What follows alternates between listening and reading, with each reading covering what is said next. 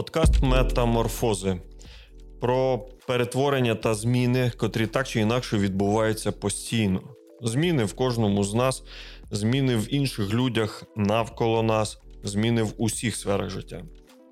Зміни бувають до розвитку та добра, а бувають до складних випробувань. В нашому подкасті Метаморфози ми маємо мету сказати, що зміни мусять бути, і до них необхідно бути готовими. А також надихнути слухача бути ініціатором та носієм добрих змін спочатку себе, а потім для людей та для України. Вітаємо, друзі! Це подкаст Метаморфози і рубрика Коли військові повернуться додому. Ми готуємося до спільного життя всього народу в Україні.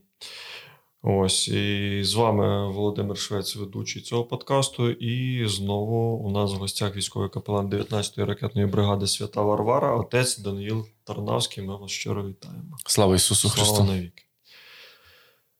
А, Мабуть, це буде такий, я підозрюю, що це буде е, непростий емоційний епізод, тому що війна вже наробила лиха.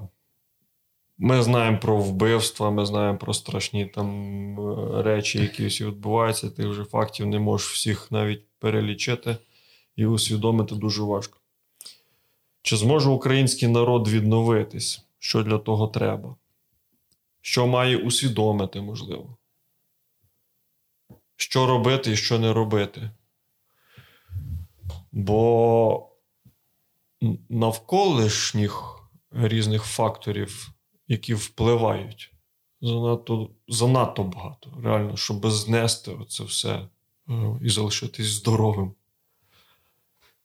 Ось. Але ми ж всі сподіваємося на відновлення, ми всі сподіваємося на те, що все в нас буде добре, коли буде перемога, коли буде мир.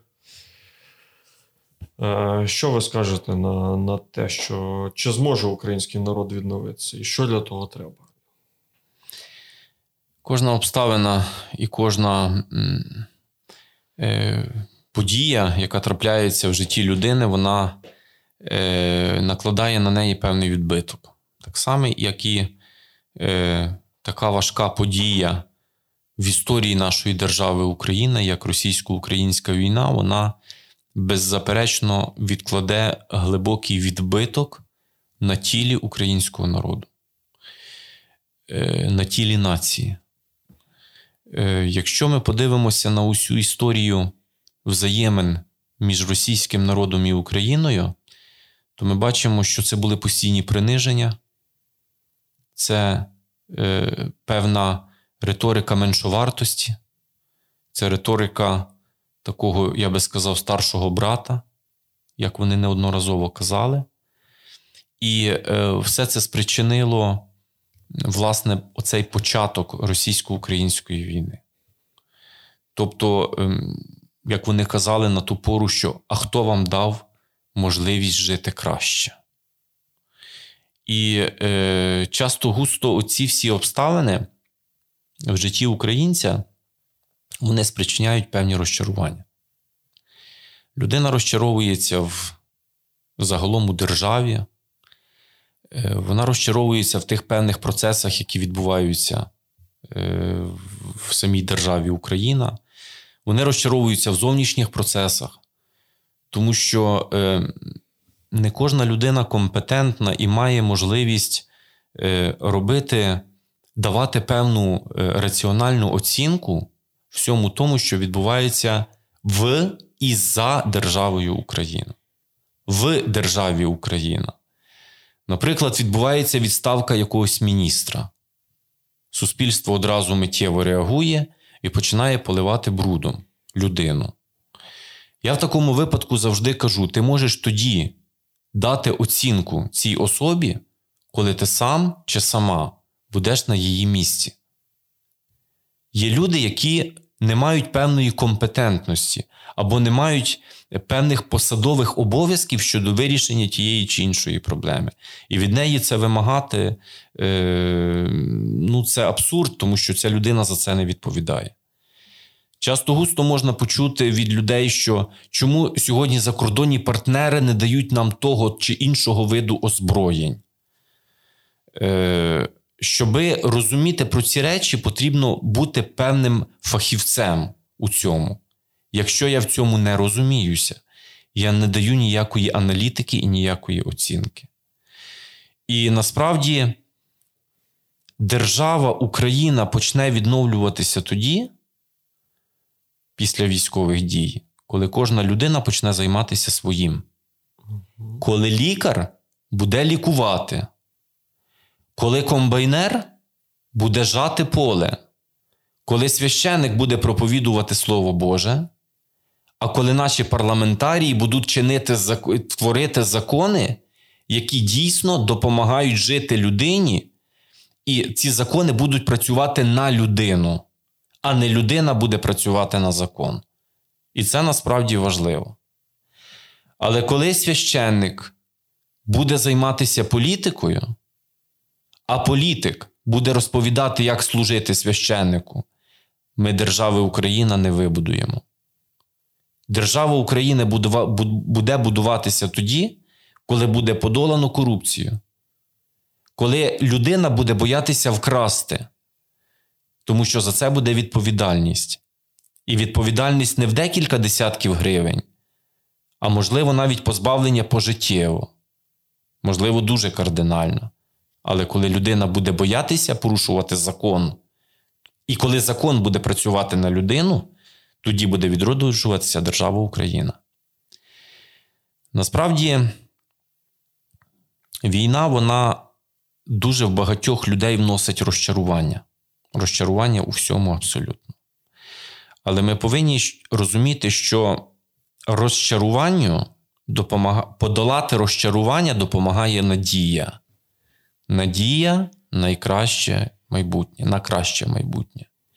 І не потрібно казати, що я вже не можу, я, можливо, стара чи старий, е, моє слово нічого не варте, моє голосування нічого не дасть.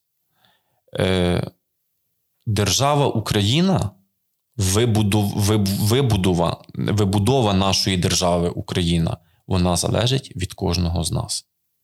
І кожна людина повинна робити правильні дії на виборчій дільниці, обирати відповідально парламентаріїв, президента, діючу владу.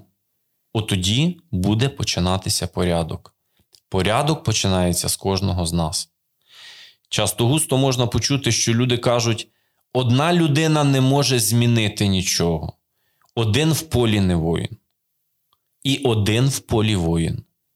Якщо людина одна може змінити хід історії, наламавши дров, то одна людина може змінити хід історії, щоби запанував у світі мир і спокій.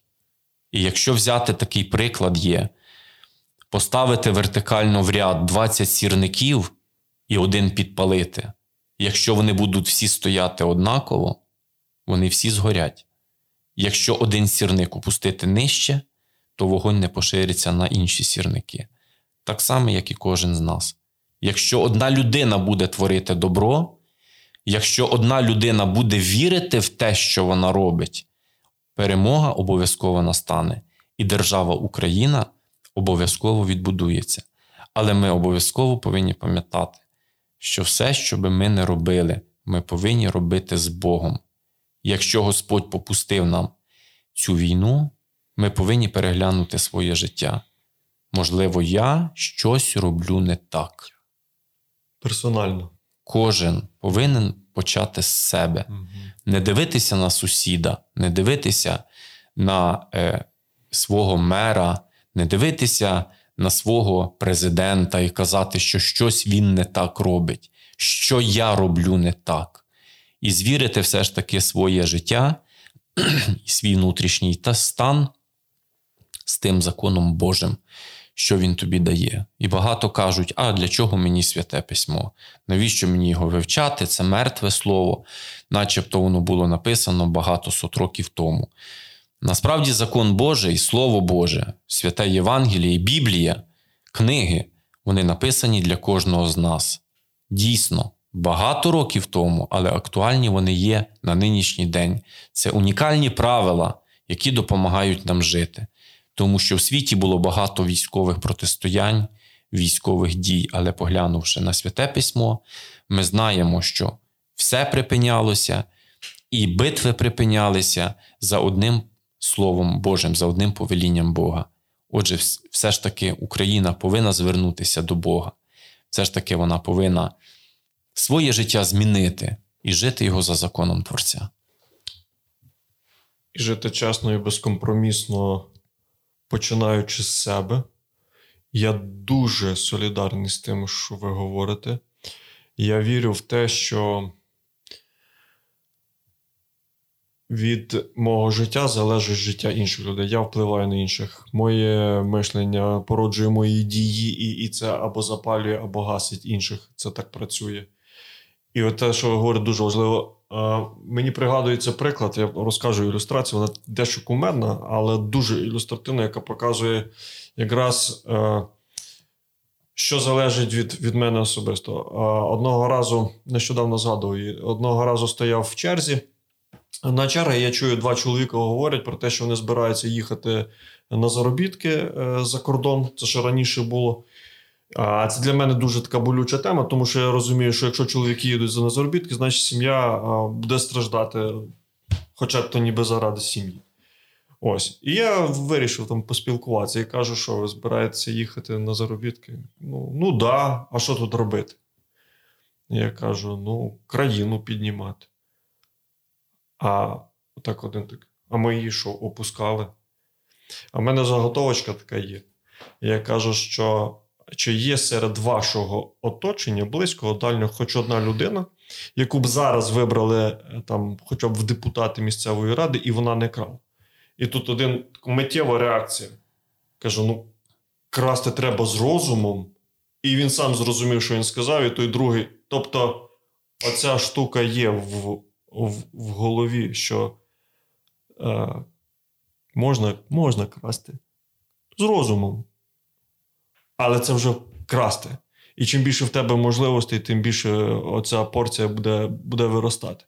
І от те, що ви говорите, спочатку змінювати себе, потім транслювати це, не, не нав'язувати свою думку, просто живи так. І це буде надихати інших людей. Чому? Повертаючись до розчарувань. Ви розчаровуєтесь? Особисто приходять до вас розчарування. Я чому питаю, до мене приходять розчарування? Е, Звичайно, як і будь-яка людина, я розчаровуюся. Е, Є різні е, життєві обставини, е, які тобі все ж таки посилають і попускають це розчарування. Е, Чому? Ну, напевне, тому що, по-перше, ти м, маєш своє міркування, своє мірило. Е, свої шаблони цього життя. А життя інколи за цими шаблонами не працює. І е, не потрібно, я е, завжди пригадую блаженної пам'яті митрополита Антонія Махоту, який мені казав такі золоті слова, що каже: Отче, не можна шукати порядності в людини, в якої її апріорі не існує. Е, Тобто не потрібно е, шукати порядності там, де її немає. І інколи ти розчаровуєшся. Чому? Тому що е, наперед ти вже змоделював ситуацію, як би воно мало бути. Тобто ти вибудовуєш логічний ланцюжок подій, і на виході кажеш, ось воно було би так. Але насправді воно так так не є, воно так не, не існує, воно так не працює.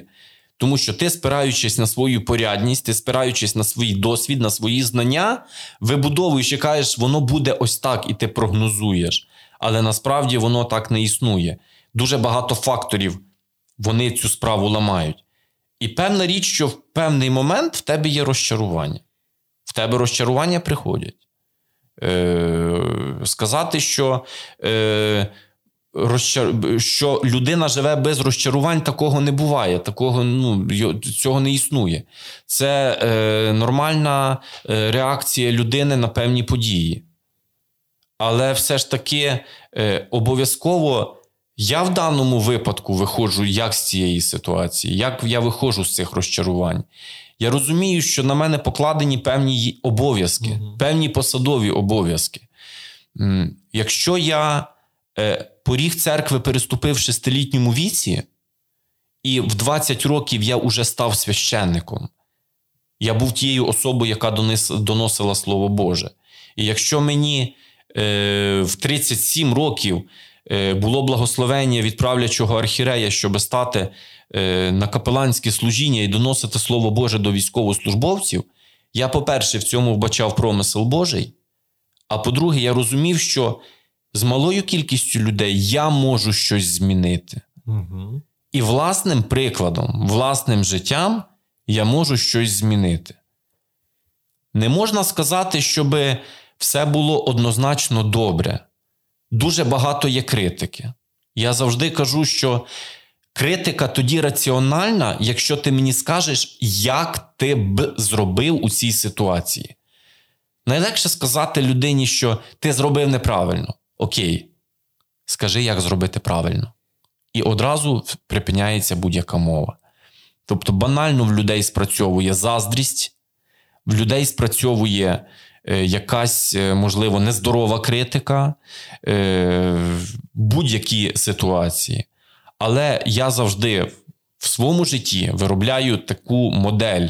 Якщо я бачу, що людина щось робить, я її завжди стараюся підтримати. Тому що слово допомагає людині жити, словом людину можна воскресити, словом можна вбити. І бажано людина, яка творить, добре творить, щось творить, що не суперечить Божим заповідям, е, згідно святого письма, творить добро, людину підтримати. Підтримати і дати їй надію на те, що її це слово, її це зерно, воно воно буде розвиватись. Тому що одне зернина падає в землю, з неї виростає колосок. З колоска виросте 50 колосків, і так виросте ціле поле. Да. Наша одна добра справа вона може перекреслити хід історії, змінивши зло на добро, змінивши оцей праведний гнів Божий на милосердя. Ви знову про персональну відповідальність, правильно? Так. так. Про громадську свідомість, е, про християнську свідомість про добрі справи. Дякую. Дякую. У мене до вас наступне питання. Воно складне, я так думаю, воно складне, тому що ми е, живемо в одному контексті е, зовнішньо. Але я спостерігаю, наприклад, е, за вами. До того, як ви сюди прийшли, я там дивився, наприклад, про вас інформацію. Я спостерігаю за іншими людьми. Які роблять добрі справи, які служать іншим людям, віддано служать вірні своєму, своїй справі. І це надихає. Я вам ну, дуже відверто кажу. Тому що якщо я сфокусований на, скажімо, на проблемі, існуючій проблемі, на корупції, мене це розчаровує. Я зміщую свій фокус на вас, мене це надихає. Наприклад, на вас. Де ви берете ресурс, коли сил немає? Коли розчарування над вами нависає, домінує, коли здається, що може у вас не здається, але що о, що безвихідь, фаталізм повний і і де брати ті надії, де ви берете джерело, від якого ви живетеся, що ви, попри розчарування і тиск ззовні, злий тиск, ви робите, продовжуєте робити добро. Е... Де брати людям? Бачите, кожна людина в кожній людині насправді є закладений такий, я б сказав, унікальний акумулятор. Це є наша віра. Ось. Часто густо люди кажуть, що віра. Е, питання за віру зазвичай заходить тоді, коли Е, зокрема, я, як будучи православним священником, православним капеланом, коли в нас е, йде певна, певне протистояння між Українською православною церквою Московського патріархату і між Православною церквою України. Є громади, які змінюють релігійну приналежність, і е, з, е, з УПЦ МП, переходячи до Православної церкви України, кажуть: ви змінили віру. Я завжди кажу: а що таке віра? Ось І дуже чітко все насправді церква каже, що таке віра. Віра це впевненість у невидимому, як у видимому, в бажуваному і очікуваному, як у отримуваному. Це тобто грандіозні слова. Це ми бачимо, ми віримо в те, чого ми не бачили, але ми маємо переконання, що це воно таке. І в церкві насправді дуже багато речей сприймаються на віру. Е, Коли людина вірує, е, під вірою, вона буде розвивати в собі інші чесноти. Це чесноти надії, ось це чеснота любові. Ось І ось ця віра, надія і любов вона допомагає людині все ж таки жити. Звичайно, е, знаєте, важко е, полюбити ту людину, яка тобі зробила дуже боляче. Е, І навіть Святе Письмо нам про це каже: каже: добре давати тому, хто тобі віддасть, а ти дай тому, хто тобі ніколи не віддасть. А ти послужи любов'ю тому, хто тебе образив. Насправді говорити про це можна дуже багато, дуже гарно, дуже філософське. Але коли доходить е, до самої справи, от тоді ми бачимо вже обличчя людини. Ось Чи людина зможе це зробити, чи вона цього не зможе. Інколи це така наука, яку людина все життя проживає, і вона не може все ж таки дойти до цієї досконалості. І вона каже: Я не можу простити, я не вмію прощати. Але просить Бога, Боже, ти мені прости, mm-hmm. тому що я прощаю винуватцям моїм. Так. Ось. І насправді, е, ось ця віра мені допомагає все ж таки жити разом із надією. І коли я бачу певну безвихідь в цій життєвій ситуації, я прошу Бога, Боже, дай мені відповідь. І Господь цю відповідь обов'язково дасть. Він може її дати через близьких людей. Він може її дати через читання Слова Божого. Він може її бачити навіть коли ти йдеш по вулиці і чуєш мову інших людей, чи їдеш в транспорті. І ти відповідь, як, аби тільки серце твоє було відкрите, mm-hmm. ти цю відповідь почуєш. Ми повинні навчитися слухати не вухами, а нашим серцем. І часто густо навіть людська совість нам каже, як нам вчинити. Тому що буває знову ж таки ось це розчарування, яке прийшло до людини, воно може бути по вині самої людини. Це можуть бути не лише зовнішні чинники, це можуть бути внутрішні чинники, це може бути людський егоїзм. Ось я прийшов попросити те і те мені не дали, я образився, я зневірився в людях. Це можуть бути і внутрішні чинники в людині. Кожна людина вона повинна вміти розпізнати чи правильно вона робить, чи неправильно, чи її голос співпадає з голосом совісті, а совість це є голос Божий в кожному з нас, це є неписаний закон, який дався кожному з нас від народження. Чи вона добре робить, чи не робить. І якщо людина буде намагатися шукати, тому що той, хто шукає, він обов'язково знаходить, то вона отримає відповідь на своє питання, чи через Слово Боже, чи через рідних і близьких людей, чи через оточуючих, чи через життєві обставини інших людей, отримаючи відповідь на своє питання. Дуже дякую. Ви говорите, часто використовуючи саме, ну, цитуєте писання. І я отримую надію через ваші слова. Це я зараз говорю просто те, що я відчуваю, те, що я зараз чую, як це працює зі мною. І вам це вдається. І це працює. І слава Богу. І тоді у мене вже останнє питання на кінець е, нашого епізоду. Е, ми говоримо про віру, і це сила насправді. Головне, що вона була не безпідставна, правильно? Віра так. має мати міцну основу, абсолютно міцну основу, щоб в ній не розчаруватися згодом. Я вірю, що це Бог. Ви, як священнослужитель, скажіть, будь ласка, в ці. Я не можу слово підібрати навалі зла, в якому ми живемо, в тому всьому контексті, про який ми говоримо, яка роль Бога, в тому числі у цій війні, і дасть Бог в перемозі Ми повинні розуміти, що Бог до нас не зійде з неба у вигляді сивочолого старця і не, не буде нам казати, як нам жити. Бог до нас говорить через святе письмо. І часто густо, коли я запитую е, людей, звичайних пересічних людей, чи читаєш ти Слово Боже? Е, можна почути будь-які відмовки. Ні, я не читаю, я зайнятий, я те, я ходжу до церкви, мені цього достатньо, мені, мені, мені, мені. Але е, людина повинна розуміти, що коли вона читає Слово Боже, сам Бог до неї говорить через це Слово. І недостатньо людині сказати, що я лише вірую в Бога, і цього мені є цілком достатньо. Я не ходжу до церкви, я не відвідую спільноти релігійної, я не ходжу на зібрання, я не ходжу до костьолу. Мені це не потрібно, я лише маю віру в Бога. Я завжди таким людям відповідаю, що в повітрі теж є волога. Але коли ти хочеш пити, ти йдеш або до крана з водою, або йдеш до криниці з кружкою, аби напитися води. Ти йдеш до джерела води. Отже, кожна людина, яка має спрагу духовну, вона відкриває святе письмо, щоб її напитися цього Слова Божого, втамувати справу. Чи достатньо людині лише віри?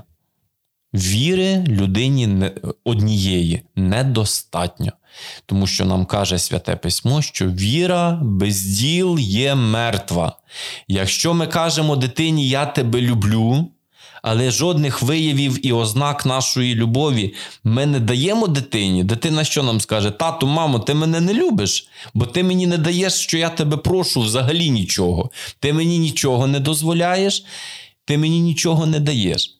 Віра, вона має також давати діла. Щоб ми творили, щоб потім бачили, хто ми, чиї ми, а діла повинні бути, діла справи добра мають бути.